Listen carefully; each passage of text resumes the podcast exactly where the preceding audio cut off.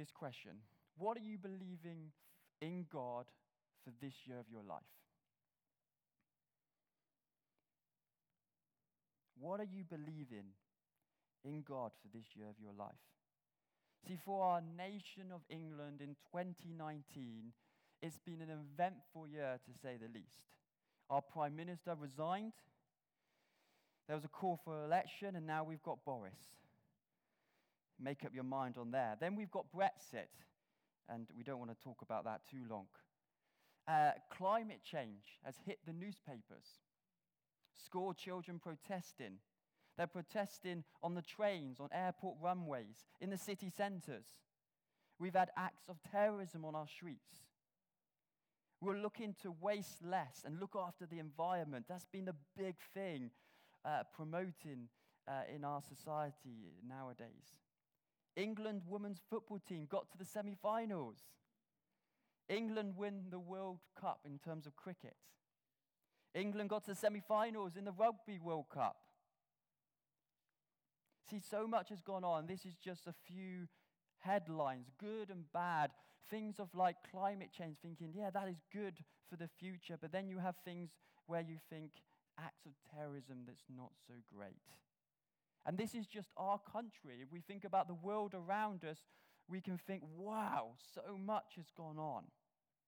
And then we think about our own lives in 2019 the ups, but also the downs, the good things, but also the hard things, the things that went to plan, but also the things that didn't go to plan. But this is it, right? God has, in His grace and His mercy, brought us safely through. God has been faithful, and God has brought us to this point, to this day. See, what do you believe in God in the year ahead? See, Habakkuk chapter 2 2 says this The Lord answered, answered me, Write the vision, make it plain on tablets, so he may run who reads it. See, this is why it's good to have in this time of year, in many ways, to re- review what is going on in your life. You might not be a resolution person, but it's good to say, well, what God, what have you caused in my vision and purpose in life? What are you calling me for the next year? What, um, what do you believe in God for this coming year? Is it a family circumstance, mainly like Lucy? Is it that you want more of God's presence in your life? Is it you want a breakthrough in health or a breakthrough in a job or breakthrough with your children or your grandchildren? Maybe it's a marriage thing that you're facing. Or maybe it's just you want more peace in life because in the life's ups and downs, you're getting swayed from side to side. What are you believing in God for this coming year? So let's go back to the subject. Let's talk about rain. So I'm not going to be a weatherman here. I'm not going to give you a seven day forecast because that's not my skill set. But here in the UK, we pretty much despise rain. When we think of rain, it comes a, a negative thought into our minds. See, on this last uh, New Year's Day, we went to the Paul Bath race. Did anyone else go to that? No, no, no, no. Okay. I'll tell you, Peter Morin went, so we saw them there. But it, it was raining, it was miserable, and it sort of ruined the Paul Bath race. It's New Year's Day every year. It was overshadowed by the rain. It's like it's raining again. Why does it have to rain? When is the rain going to stop? What am I going to do today because it's raining? A bride and a groom on their wedding day are desperately praying against rain. I remember before our wedding, like every, the month before, every day we were checking the weather. Is it going to be sunshine? Is it going to be rain? Because the bride and groom, they're desperate for sunshine. But if you live in the summer, southern hemisphere in Australia today, they would love a bit of our rain. And they can have it. you know? Their 40 degrees heat and wildfires is just it's crazy out there and they're killing people. They would love some rain where we would say, take it. But this morning, I want to prophesy rain into our church, therefore, into each one of our lives. See, Ezekiel prophesied over dry bones. And what happened? The wind of the, uh, uh, of the Spirit, which is the Spirit of the Lord, came and flesh grew on the bones. So today I prophesy into our church and our lives for rain. We all go through dry seasons. When I'm talking about dry seasons, I mean spiritually, emotionally, financially, other things. And I want to pray for rain for each one of us. Rain representing fruitfulness and harvest in our lives in every season. So here goes then, right? So, what, what does the Bible say about rain? Well, in the Bible, right at the beginning in Genesis, rain was not necessary. Rain only came when Adam and Eve were created. Eden was filled with trees and plants, but it was fed by a river. And in Genesis 2, it says this But streams came up from the earth and watered the whole surface of the ground. It says there was a river that then it, that came into Eden, and then it split into four different rivers, and it watered the garden. So what's it saying? There was no, if there was no man or woman, there was no need to rain for rain. So why did God bring rain? So that they could toil the ground, so they could bring forth fruitfulness and harvest. Why did God bring rain? Not primarily for the goodness of the uh, ecoclimate or whatever you want to call it, the ground, but it was for you and I to work the land. So rain came after Adam and Eve, because before that, for the plants and the, the trees, it came through the river. The next time we hear of rain is in Noah's time. Genesis 7 4 says this Seven days from now, I will make the rains pour down on the earth, and it will rain for 40 days and 40 nights, until I've wiped from the earth all the living things I have created. Because of the sinfulness of man, God sent rain like a judgment. It destroyed the land and everything onto it. He wanted to start again. See, we also hear of rain in Moses' time. That's the next time after Noah we hear of it again. Pharaoh would not let his people go. He was stubborn. And he sent one of the plagues was hail, which is rain, to destroy the land. Even in Sodom and Gomorrah, the next time we hear of rain, the Lord sent rain, but not any normal rain. It would be sulfur to kill all habitation again. See, rain caused destruction in Noah's day, it caused destruction in Mo- Moses' day, and it caused destruction for Sodom and Gomorrah. See, you could easily say rain was an act of judgment. See, rain can bring not just destruction and even death. And we can look around the world today and we know that rain can bring typhoons and death. But we experience the reality the same agent can render of rain both death and life.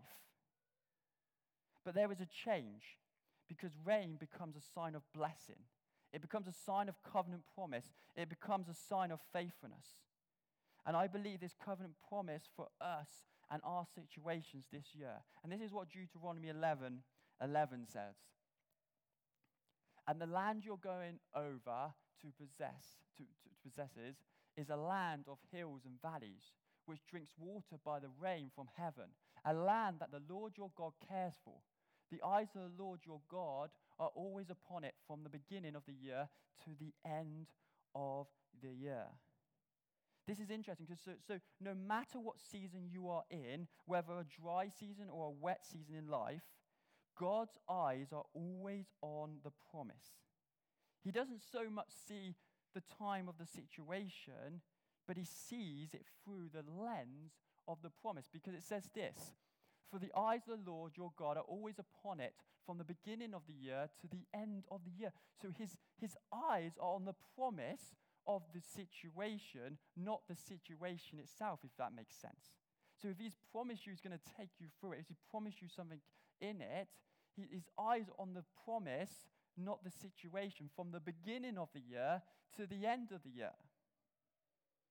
So, whatever situation you're going into this new year, his eyes are on your promise, So let's take hold of those promises.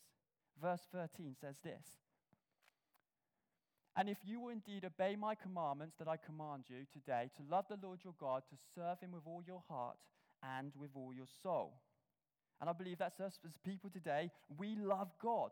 We are committed to serve him in this church, and we love him with all our heart and all our soul. Verse 14 He will give you the rain for your land in its season, the early rain and the latter rain, that you may gather in your grain and your wine and your oil. See, blessing, I believe, is on its way. Rain as a covenant promise. And there's an early rain and a latter rain. If you go to the time where this was spoken into, it would have been in the Middle East, the, the, the place. Early rain was the end of October, and it was a time, in many ways, to throw seeds on the ground, to sow them. And then the latter rain was probably about late March, early April. And you would water the ground and get it ready to pick up your first fruits, your first harvest. See, maybe last year in your life, you had some early rain. You saw some of the seeds and some of the things that you've done in life uh, start to, to grow, but it was very miniature. It was, it was just little bits. It was early rain. Maybe it was a conversation you had with someone about Jesus, and then it just, you didn't, nothing came of it. Maybe it was something that you changed the way you did something, but it never really completed or came to fruition. Maybe it was a family situation, started to change, and then it just steadied off. Maybe you've been praying into something and you felt something was happening, but there's nothing more yet. See, the latter rain is even greater. See, this year we should pray for a year of latter rain. James 5 7 says this James 5. Therefore, be patient, brethren, until the coming of the Lord. See how the farmer waits for the precious fruit of the earth, waiting patiently for it until he receives the early and the latter rain. See, I believe that in this room we love God and we're committed to serving Him with all our hearts, with all our souls. And we've seen some early rain, but we want to see the latter rain. And I'm talking about for our own lives, the people we come in touch with, the things God has called us to do, the things that we're praying into, the family situations. We've seen things started to grow, the early rain, but we really want the latter rain that we may gather the grain, the wine, and the oil. See what happens when rain comes. I want to give us three things what happens when rain comes. The first one is that rain refreshes. And this is what it says. This is Psalm 68, verse 7 to 9. Oh God, when you went out before your people, when you marched through the wilderness, Selah, Selah, the earth shook. The heavens also dropped rain at the presence of God. Sinai itself was moved at the presence of God, the God of Israel. You, O God, sent plentiful rain, whereby you confirmed your inheritance when it was weary. See, when we are weary and dry, when we are wandering, maybe like the wilderness in the wilderness, if we immerse ourselves in the presence of God, there is plentiful rain to refresh us. Rain will bring refreshment and energy to your weary soul and life. Rain will refresh because when you feel weary, rain will confirm your inheritance and your promise. When you feel weary, the rain will come and just remind you of the promises. It will confirm your inheritance, the promise. See, I spent some time in South Africa like 10 years ago now, it feels like yesterday. I spent about three or four months in, over there, and it only rained for about 20 minutes the whole time I was out there. And if you've ever experienced it when it's only rained for a short period, you can smell the rain, and it feels refreshing. It feels so good. I don't know if you've ever experienced something like this. It's different to this kind of rain where it just keeps going and going and going. But it, it, it feels good. You look forward to it. You can smell it even before it comes. And then it refreshes you. You've been in a hot country, and then suddenly it downpours just randomly for like 10 minutes. It refreshes a bit, doesn't it? You don't you get soaked, but it refreshes. You jump into a pool, water, rain refreshes. And this is what the latter rain shall do for us. It will bring refreshment to us. It will be rain that will keep flowing. See, we need refreshment to our souls, refreshment to our purpose, refreshment to our vision in life. See, as many of you know, Joel, who's about 20 months, is like most children. And Joel has the ability to enjoy life today. He doesn't worry about tomorrow. He just loves the moment. He doesn't even think about the next 10 minutes. He has the ability just to go and go. He feels like he just has so much energy through the whole day. See, what if we become like children? Maybe life would just be more fun. But he feels refreshed. How many of us wake up in the mornings and we don't feel like we've had enough sleep? No, no? No, maybe it's just me then. You know, or, or we get to about seven o'clock, we feel like I could go to bed. We feel tired and weary, and that's in many ways that's just our physical muscle state. But in many ways, it's a reflection of our soul. It's a reflection of our of our whole lives, of how we're doing life. And we actually need a refreshment. We need this rain to come from God. But it's the place where we say, actually, if we come into the presence of God, like Psalm 68 says, is where the rain will come down. The second one is restores. Joel 2 21 to 25 says this For the Lord has done marvelous things. Do not be afraid, your, your beasts of the field, for the open pastures and are springing up, and the tree bears its fruit. The fig tree and the vine yield their strength. Be glad then, you children of Zion, and rejoice in the Lord your God, for he has given you the former rain faithfully, and he will cause the rain to come down for you. Next slide. The former rain and the latter rain in the first month. So he's talking, it's the same language as Deuteronomy we're finding here in Joel the former and the latter rain. The latter rain, the first. The refreshing floors shall be full of wheat. The vats, sorry, the vats shall overflow with the new wine and oil. Same language again. So I restore you the years that the swarming locusts have eaten, the crawling locusts, the consuming locusts, the chewing locusts, my great army which I sent among you, be glad, people of Zion. So this scripture starts off, be glad and rejoice, for the Lord God has done marvelous things. See, Joel looked forward to the restoration of God's promise. He told Judah to look forward in faith, to praise God for restoration he had already promised even before they saw it with their eyes. See, with the eye of faith, Joel could already see what would happen. Already, or already, he, him were the lush, fruitful pastures, trees that God had restored after the destruction of the locusts. See, he had given the formal rain faithfully, but the latter rain in the first month. See, at the end of Joel 1, before this passage, the prophet saw saw the destruction drought brought. Now, the eye of the faith, he sees God restoring both the former and the latter rain for Israel.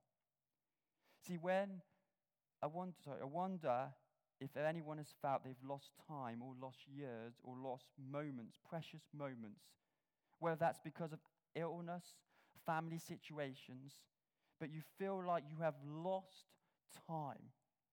And God says, I will repay you the, I will restore to you the years, or repay you in another translation, the years that a swarming locust have eaten. See, God isn't just going to stop the locust from eating your crops or your harvests, but this is his promise. He said, I will repay you. He's not just going to bring an end to the, the crops getting eaten by the locusts. This is obviously metaphorically speaking here. He's going to repay you. He's going to bless you. He's going to give you the years back. See, have you ever felt your life has been eaten away at? Whether that's because you felt you've had lost time because you've been going through an illness, or a family situation, or, or something like a job situation, you felt, I've lost some time of my life. But the good news is that God is in the business of restoring the moments, the time, the lives our lives that have been eaten away by the locusts, the things of evil, of Satan, the things that are not of God, God will restore those moments when the rain comes. That's what Joel's all about. The rain will bring restoration to us. For, third one, lastly, rain brings a harvest of lives. Isaiah 44, verse 3 to 5 says this For I will pour water on the thirsty land and streams on the dry ground. I will pour out my spirit on your offspring and my blessing on your descendants. They will spring up like grass in a meadow, like poplar trees by flowing streams. Some will say, I belong to the Lord. Others will call themselves by the name of Jacob. Still others will write on their hand, the Lord's, and will take their name of Israel. See, we've got to pray and prophesy a rain of harvest for people to come and know Jesus. Those we are rubbing shoulders with in every day of our week, that their lives will be transformed with the message of Jesus. The, you know, the message of Jesus is too good of a news to keep it to ourselves. Isaiah 43, verse 18. Well known verse. Remember not the former things, nor consider the things of old. Behold, I'm doing a new thing. Now it springs forth. Do you not perceive it? I will make a way in the wilderness and rivers in the desert. See, rain brings a fresh harvest. The latter rain will come and bring a fresh harvest of transformed lives. People getting coming to know Jesus, but also it will bring a harvest of people's lives in us knowing God more. See, rain brings refreshment, it brings restoration, and it brings a harvest of lives. See, if I was to ask any one of you this year, would you like a year of refreshing or a year of tiredness? A year of restoration or a year that was eaten away by the locusts? A year of harvest or a year of fruitlessness? See, I think we would all sign up for the, the first one. We will all be in front of the queue. I want a year where I feel refreshed. I want a year where I feel that my life has been restored from what has been eaten away from me. I want a year where I see a harvest and a fruit. And this is where the rain comes in it, comes in to the thing. We need a latter rain, and let's prophetically pray rain into our church, into each one of our lives. I want to remind you a story called of Honi, if you know of it. It was first century BC, and devastating drought threatened to destroy the generation before Jesus. The last of the Jewish prophets have died nearly four centuries before. Miracles were such a distant memory, they seemed a false memory. There was only one man. Sorry, there was one man, sorry, not only one man. There was one man who lived outside the walls of Jerusalem who dared to pray anyway. And his name was Honi. Even if people could no longer hear God, he believed God could still hear them. When rain is plentiful, it's an afterthought. During a drought, it's your only thought. Honi was their hope famous for his ability to pray for rain. See, he would have a six foot staff in his hand, and he would get it, and he would, he would put it there, and he would draw a circle all around him. 360 degrees he would turn round. He never looked up at the crowd. And in the seconds that went on, he started to pray for rain. He dropped to his knees and raised his hands to heaven. And he said this Lord of the universe, I swear before your great name that I will not move from this circle until you have shown mercy upon your children. See, if you were there at that moment, the generation before Jesus, the words would have shud, shuddered down your spine. It wasn't just the volume of his voice, it was the authority of his tone. His prayer was resolute yet humble, confident yet meek, expectant yet unassuming. Then it happened. His prayer ascended to heaven, and raindrops descended from to the earth. Every head turned heavenward as the first raindrops parachuted from the sky. But Honi's head stayed bowed. The people rejoiced over every raindrop, but Honi was not satisfied because it was just a sprinkle. So he carried on praying, and the sprinkle turned into torrential rain and downpour. And he was still not satisfied because it was too much. And he said, We need a wow portioned amount of rain. See, rain came. The generation before Jesus could have been swiped away. But there was one man who was willing to pray for rain. This was physical rain. Each raindrop was a tangible token of God's grace. And we need to pray for spiritual rain here. Spiritual rain that we, our lives will become refreshed and restored. And, and um, what was the last one again? I'm testing you. Harvest. Thank you, whoever said that. Harvest. Acts 14:7 says this. Yet he has not left himself with testi- without testimony. He has shown kindness by giving you rain from heaven and crops in their seasons. He provides you with plentiful food and fills your hearts with joy. See, Paul in the book of Acts has just healed a man who was crippled. And one of the priests of a major temple decided to go and get some animals to sacrifice. And Paul and Barnabas they tore their clothes off and ran into the crowd and said, Why are you doing these things? You know, it's one way to get people's attention. Take your clothes off. It's not going to be happening today. Uh, he tears his clothes off and runs into the crowd and says, Why are you doing these such things? Because they've seen a miracle and the priests have said, Well, we've got to, you know, offer a sacrifice. This is post Jesus. And then Paul and Barnabas was like, You don't need to do this anymore because Jesus was the perfect and final sacrifice. You're going back into former things, different ways of do, the former things of doing things. And God said he, um, God has provided rain through Jesus for everything we need. He, he, he provides plain and he provides it in plentiful. He fills us, our hearts with joy. This verse says this he has shown kindness by giving you rain from heaven and crops in their season. See, this coming year, the things that we need to, be, things we're believing in God for. It might be your someone in your family getting saved. It might be that I just need more rest in life, God. It might be that actually I need a different job because it's not working out, God. I don't know what it is, but whatever something God has laid on your heart for this year, we need the rain of God. We need the, the refreshing rain, the latter rain. We need the rain to restore and the rain to bring a, a harvest in our lives, a spiritual rain. So I want to pray for us. I want to pray that we receive a spiritual rain. Is that okay?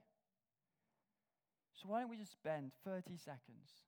30 seconds just giving to God the things that are on our heart. We'll believe in Him for this coming year. Could be just even just a, I just want a peaceful year. No matter what the ups and downs, I want a peaceful, I need a breakthrough in my family, my grandchildren. I'm struggling to even care for my own children. You know, we should be honest. here. You know, I, I just need this year to be, I want some latter rain, God, to come and change.